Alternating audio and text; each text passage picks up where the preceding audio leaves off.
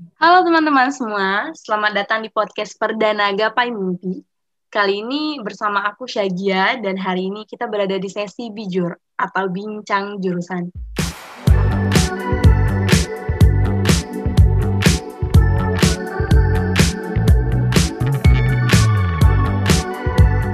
Tapi kali ini aku nggak sendiri nih, aku ditemenin sama Kak Imam.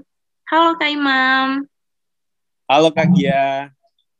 Gimana kabarnya sekarang nih Kak Imam? Alhamdulillah sehat. Cuma ya gitu sekarang nih lagi bosen banget nih, lagi banyak di kosan karena lagi PPKM kan di Jogja kan. Jadi ya agak bosen lah karena di kos terus gitu. Kak Gia gimana kabarnya? Uh, Alhamdulillah aku juga sehat uh, aja nih kak. Bener banget sekarang lagi bosen banget ya karena ada ppkm dan ya kita harus di rumah terus nih demi jaga kesehatan gitu. Nah uh, mungkin kak Imam boleh nggak sih kenalan dulu sama teman-teman gapai mimpi? Um, sebelum kenalin teman-teman, nama aku Imam. Um, uh, aku sekarang uh, adalah mahasiswa S2 di Universitas Gajah Mada. Nah, dulu aku S1-nya uh, di Fakultas Hukum Universitas Jana Badra Yogyakarta. Oke, okay.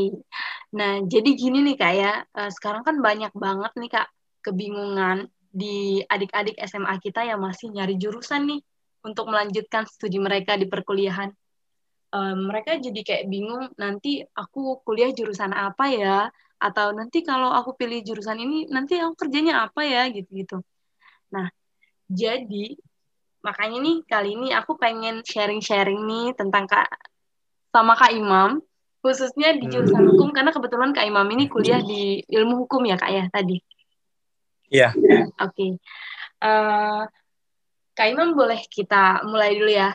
Nah, Kakak sebenarnya pilih jurusan hukum tuh atas dasar apa sih kak? Atau pertimbangannya untuk ambil jurusan hukum tuh apa? Um, sebelum ke sana ya, uh, mungkin aku pengen cerita sedikit nih ya. Uh, mungkin pertanyaannya lebih ke kenapa sih uh, penting sekali kuliah hukum ya atau kenapa harus kuliah hukum gitu ya? Uh, ya biar bisa jadi ini jadi pertimbangan buat teman-teman lah kenapa harus kuliah hukum gitu ya. Mungkin banyak banget nih di uh, kalangan siswa yang sekarang baru lulus ya atau nanti uh, udah udah sekarang udah kelas 3 dan pengen nanti kuliah pengen kuliah apa gitu ya mungkin um, bingung nih kira-kira aku harus pilih jurusan apa ya gitu ya. Nah mungkin salah satu opsi kayak jurusan hukum gitu ya. Nah mungkin kayak anak-anak IPA nih bertanya nih kira-kira um, kalau aku anak IPA kira-kira bisa nggak ya ngambil hukum gitu ya? Atau anak-anak IPS kira-kira bagus nggak ya kalau aku ngambil hukum ya atau uh, aku ngambil jurusan lain gitu karena masih banyak jurusan alternatif lain gitu ya. Nah salah satu yang jadi bahan pertimbangan sih yang bisa teman-teman pertimbangin uh, kenapa teman-teman harus uh, ngambil kuliah hukum ya. Nah sebagaimana kita ketahui bersama teman-teman bahwa uh, kita itu uh, tidak bisa lepas dari hukum ya. Mulai dari kita uh, lahir hingga kemudian kita mati atau meninggal nanti kita selalu berurusan dengan hukum kayak kita ketika kita lahir kita harus ngurus akta kelahiran terus kemudian ketika kita pengen buka usaha kita ada hukumnya ketika kita nggak pengen uh, menikah juga itu ada hukumnya dan ketika kita mati pun nanti kita meninggalkan warisan ada hukumnya gitu bagaimana cara membagikan waris dan lain-lain gitu. Nah, jadi menurut menurut aku sih itu sih Kak, kenapa penting banget kuliah uh, jurusan hukum. Nah, tapi kalau teman uh, kalau uh, Kak Gia nanya kenapa kalau alasan pribadi saya ngambil uh, jurusan hukum sih sebenarnya karena cita-cita sih. Jadi saya sejak kecil ya. Jadi ya mungkin cita-cita sempat berubah ya, ada dulu pengen SD pengen jadi dokter misalnya terus kemudian SMP pengen jadi polisi ya terus kemudian SMA nah biasanya di SMA nih bener-bener kayak kita mantepin yakinin bahwa aku pengen jadi apa ke depannya nah dulu saya punya cita-cita pengen jadi hakim nah, jadi makanya saya kuliah di Fakultas Hukum gitu sih kak Oke, okay. dari uh, poin yang Kak Imam sampaikan, bisa ditarik kesimpulan sebenarnya kehidupan kita ini nggak terlepas dari hukum ya Kak ya? Hmm, betul sekali. Uh, jadi gini nih Kak, jadi waktu uh, aku sekolah dulu, mikirnya kalau hukum, kalau mau kuliah di jurusan hukum itu harus ngehafal pasal-pasal dan bakal terhindar nih dari hitungan karena kan uh, hukum itu biasanya ada misalnya ngehafal pasal atau apa hmm. gitu. Nah jadi untuk hal-hal begitu benar nggak sih kak sebenarnya di jurusan hukum? um, sebenarnya nggak sepenuhnya salah ya bahwa uh, jurusan hukum itu ada menghafalnya, tapi salah kalau teman-teman mengidentikan bahwa ketika teman-teman kuliah jurusan hukum itu pasti banyak hafalan gitu atau menghafal semua. Nah itu salah besar sih. Jadi itu uh, menurut aku sih kalau kita kuliah di jurusan hukum tuh bukan menghafal tapi lebih ke logikanya gitu ya. Makanya kita nanti diajarkan soal logika hukum. Jadi ketika teman-teman uh, kuliah di jurusan hukum itu, teman-teman yang dipakai dalam apa kuliah itu ya logika hukum. Jadi ketika ada masalah, kita diminta cari hukumnya, terus kemudian kita dicarikan solusi dari permasalahan permasalahan hukum tersebut gitu. Nah jadi lebih ke logika sih, lebih ke kayak um, apa analisis hukumnya gitu sih. Nah tapi uh, memang ada pasal-pasal yang fundamental yang perlu kita hafal gitu ya. Tetapi tidak tidak semua pasal harus kita hafal gitu. Jadi itu itu sih Kak Gia. Mm -hmm. Jadi uh, kalau misal anak hukum tuh biasanya harus pintar analisis ya. Hmm, bener banget sih harus pintar analisis. Nah satu lagi nih Kak Gia yang mungkin uh, banyak ditanyain teman-teman gitu. Kalau kuliah hukum tuh uh, apa? Kira-kira ada hitung-hitungannya nggak sih gitu ya? Mm-hmm. Karena mungkin ada nih yang yang kuliah hukum karena uh, pengen lari gitu ya, pengen lepas gitu ya dari hitung-hitungan gitu kan. Um, kalau menurut aku sih ya, uh, sepanjang aku kuliah di Fakultas Hukum, sebenarnya nggak sepenuhnya kita bisa lepas dari hitung-hitungan gitu ya, karena saya ambil contoh aku ambil contoh aja nih. Jadi kalau di eh, jurusan hukum tuh kita belajar yang namanya hukum pajak gitu. Nah jadi di hukum pajak juga kita ada hitung-hitungannya gitu. Kita ngitung eh, pajak bumi bangunan pajak penghasilan dan lain-lain jadi nggak cuma belajar soal eh, apa eh, undang-undang tentang pajak atau hukum tentang pajaknya tapi hitung-hitungannya juga ada nah satu lagi misalnya um, hukum waris misalnya. Nah, jadi kita juga akan diajarin tuh um, apa cara menghitung warisan gitu ya, cara menghitung harta warisan gitu. Mulai dari nanti ada uh, baik itu waris Islam maupun waris perdata gitu. Jadi itu uh, ada juga hitung-hitungannya gitu, nggak nggak sepenuhnya hilang nggak, misalnya hitung-hitungan tuh nggak nggak sepenuhnya nggak nggak ada gitu. Oke, jadi gitu ya Kak Imam ya. Nah, uh, untuk skill yang uh, menjadi basic mahasiswa hukum tuh apa sih Kak gitu? Jadi apa sih yang harus dipunya sama teman-teman yang mau masuk ke jurusan hukum?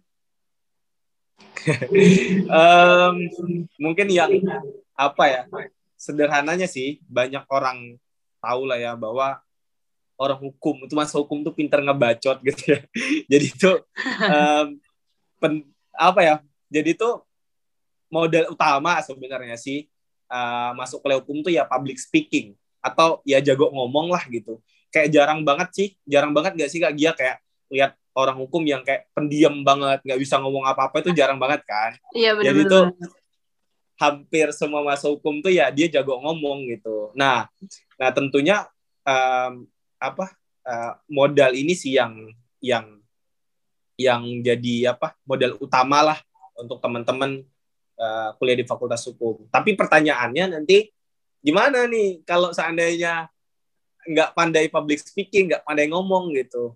Ya menurutku tuh itu soal ini aja sih, soal waktu aja. Jadi tuh um, kalau teman-teman latih uh, public speaking teman-teman, teman-teman latih uh, apa uh, pembicaraan teman-teman itu juga akan terbiasa. Nah, jadi itu untuk melatih itu semua memang ada ada apa ya? Ada istilah tuh ya teman-teman harus um, rajin baca ya biar apa biar omongannya ya berisi nggak cuma kosong doang gitu. Sama satu lagi teman-teman rajin diskusi. Nah itu penting banget sih. Nah jadi uh, selain ini ya selain apa selain harus jago ngomong terus rajin baca rajin diskusi. Nah modal penting juga uh, selain itu adalah teman-teman harus uh, jago nulis juga gitu. Jadi itu tuh itu penting banget. Nah, kenapa kemudian harus jago nulis? Karena nanti kalau teman-teman uh, apa kuliah di jurusan hukum, teman-teman bakalan dijumpai dengan tugas-tugas menulis gitu. Mulai dari nulis paper, terus kemudian ketika UAS juga harus nulis tangan ya, atau kemudian uh, ketika nanti teman-teman uh, membuat berkas, membuat apalah yang berkaitan dengan berkas-berkas hukum gitu ya. Nah, itu juga teman-teman diharuskan untuk uh, menulis. Makanya itu sih jadi apa uh, skill atau mungkin ya modal utama lah ya atau apa soft skill atau basic yang harus teman-teman miliki ketika teman-teman kuliah di jurusan itu. Jadi skill yang disebutkan Kak Imam tadi itu sebenarnya nggak hanya harus dimiliki oleh mahasiswa hukum ya kak. Uh, hmm. Mungkin mahasiswa-mahasiswa lain di jurusan lain juga harus banget nih punya skill-skill hmm. yang begini. Dan kita harus banget nih ngelatih skill yang kayak gini. Jadi istilahnya ya kita akan bisa karena terbiasa gitu. Betul sekali. Nah jadi uh, untuk kak Imam sendiri gitu. Jadi tadi kak Imam menyampaikan bahwa berangkat dari cita-cita ingin menjadi hakim. Sebenarnya hmm. prospek kerja dari jurusan hukum ini apa aja sih selain menjadi hakim kak um, kalau apa bicara prospek ya prospek kerja sebenarnya banyak banget sih. Jadi uh, hukum itu nggak cuma jadi hakim ya atau mungkin teman-teman taunya jadi jaksa atau mungkin jadi pengacara gitu ya atau notaris misalnya. Tapi banyak banget uh, banyak banget selain profesi-profesi hukum gitu ya uh, selain itu tapi lebih uh, kayak contoh misalnya teman-teman bisa nanti kalau lulus uh, dari uh, Fakultas Hukum ya sebagai seorang sarjana hukum, teman-teman bisa juga kerja di kementerian gitu. Uh, atau bisa juga kerja di uh, pemerintah daerah gitu ya. Uh, sebagai apa? Sebagai analis hukum misalnya. Atau juga bisa kerja di perusahaan gitu. Karena uh, nanti perusahaan-perusahaan itu mereka punya uh, yang namanya tim legal atau tim hukum gitu. Nah, jadi itu ada tim hukum perusahaan. Makanya kalau bicara prospek sih sebenarnya uh, banyak banget sih. Nggak cuma jadi hakim, jadi jaksa, jadi pengacara, jadi advokat, tapi hampir semua instansi perusahaan itu uh, juga perlu sarjana hukum atau lulusan-lulusan hukum gitu. Hmm. Gitu sih kak. Hmm. Jadi teman-teman yang mau ambil jurusan hukum nih jangan pusing lagi ya. Nanti uh, mereka mikirnya nanti kerja apa sih? Jadi prospek kerja hmm. dari jurusan hukum ini sebenarnya banyak banget ya kak. Uh. Benar. Oke, Kak Imam uh, selama menjalani S1 nih sekarang masih apa studi di S2 ya kak. Sebenarnya hmm. gimana sih cara kakak survive uh, untuk berada di jurusan hukum ini gitu? Um, mungkin bicara ini ya dulu ya, karena sekarang lagi S2 ya, jadi itu belum bisa yang maksudnya um, mungkin cerita pengalaman yang udah pernah dilaluin ya, mungkin waktu S1 dulu. Uh, bicara soal gimana caranya bisa apa survive ya di survive di jurusan hukum ya atau kuliah hukum ya. Ya kalau menurut aku sih uh, teman-teman kalau kuliah di jurusan hukum jangan cuma kuliah doang sih. Jadi kayak jangan cuma belajar di kelas doang gitu ya. Jadi mahasiswa kupu-kupu ya kuliah pulang kuliah pulang. Tapi teman-teman tuh harus uh, berorganisasi gitu. Karena eman-eman kalau kata orang Jawa gitu ya. Maksudnya sayang banget kalau cuma kuliah tok gitu tapi cobalah berorganisasi kan ada banyak nih kalau di fakultas hukum tuh ada banyak banget organisasi uh, kayak mungkin bem ya bem semua adalah ya dpm juga ada gitu nah tapi ada ada lagi nih biasanya uh, organisasi-organisasi atau lembaga-lembaga khusus uh, yang di bidang hukumnya gitu. Kayak contoh misalnya ada yang namanya Pusat Studi Hukum dan Konstitusi gitu ya. Nah, nanti uh, di Pusat Studi Hukum Konstitusi teman-teman uh, bisa tuh belajar uh, tentang hukum kenegaraan gitu. Belajar tentang isu-isu hukum yang ada di negara ini gitu ya. Atau teman teman-teman juga bisa ngambil forum-forum uh, diskusi atau forum-forum debat gitu, debat-debat hukum. Itu ada juga gitu. Nah, bagi teman-teman yang minat nih yang apa uh, debatnya jago nih, wawasannya luas gitu ya. Teman-teman bisa nih ikut itu uh, kayak forum-forum debat gitu. Terus yang ketiga sih biasanya ada yang namanya um, organisasi itu apa ya? Um, organisasi kayak peradilan semu. Nah ini banyak macam sih namanya. Cuma yang jelas ada organisasi atau lembaga peradilan semu. Nah nanti dengan teman-teman ikut organisasi ini, biasanya teman-teman akan uh, diikut sertakan dalam lomba-lomba atau event-event nasional namanya biasanya moot court competition gitu jadi lomba apa peradilan gitu ya eh, tingkat nasional gitu. Nah jadi nah kenapa sih penting banget nggak uh, apa ikut organisasi nggak cuma kuliah doang gitu? Karena ini akan nambah insight buat teman-teman akan jadi uh, apa menambah insight teman-teman mau menambah wawasan teman-teman um, dalam uh, bidang hukum. Dan nggak cuma itu teman-teman juga bisa menambah relasi ya. Yang nanti ketika teman-teman udah lulus sebagai uh, sarjana hukum teman-teman bisa uh, apa manfaatkan itu untuk teman-teman uh, mencari kerja gitu gitu sih kak dia setuju banget jadi teman-teman yang baru mau kuliah ataupun sedang berkuliah nih kalau bisa dan kalau sempat itu harus banget ya kak ya uh, join di organisasi gitu. Jadi biar dapat nih manfaat-manfaat yang udah kakak sebutin tadi. Betul sekali. Terakhir nih kak Imam, jadi pesan-pesan apa sih yang mau disampaikan sama teman-teman gapai mimpi? Um, buat teman-teman, buat para listeners ya, listeners podcast gapai mimpi yang perdana ini, mungkin uh, pesan-pesan dari aku sih buat teman-teman semua, adik-adik semua yang mungkin sekarang kebingungan um, cari kuliah ya.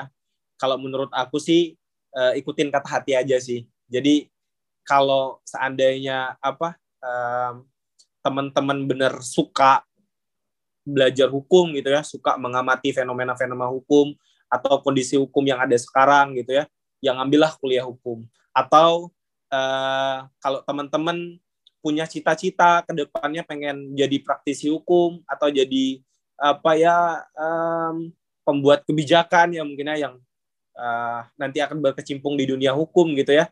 Uh, menurut aku sih itu bisa jadi bahan pertimbangan untuk teman-teman masuk kuliah hukum. Jadi, nah yang paling penting juga um, jangan lupa restu orang tua sih. Itu paling penting sih. Jadi apa pun yang nanti akan kita pilih jangan lupa minta doa dan restu dari orang tua. Itu Kak Gia, pesan dari aku Kak Gia. Hmm.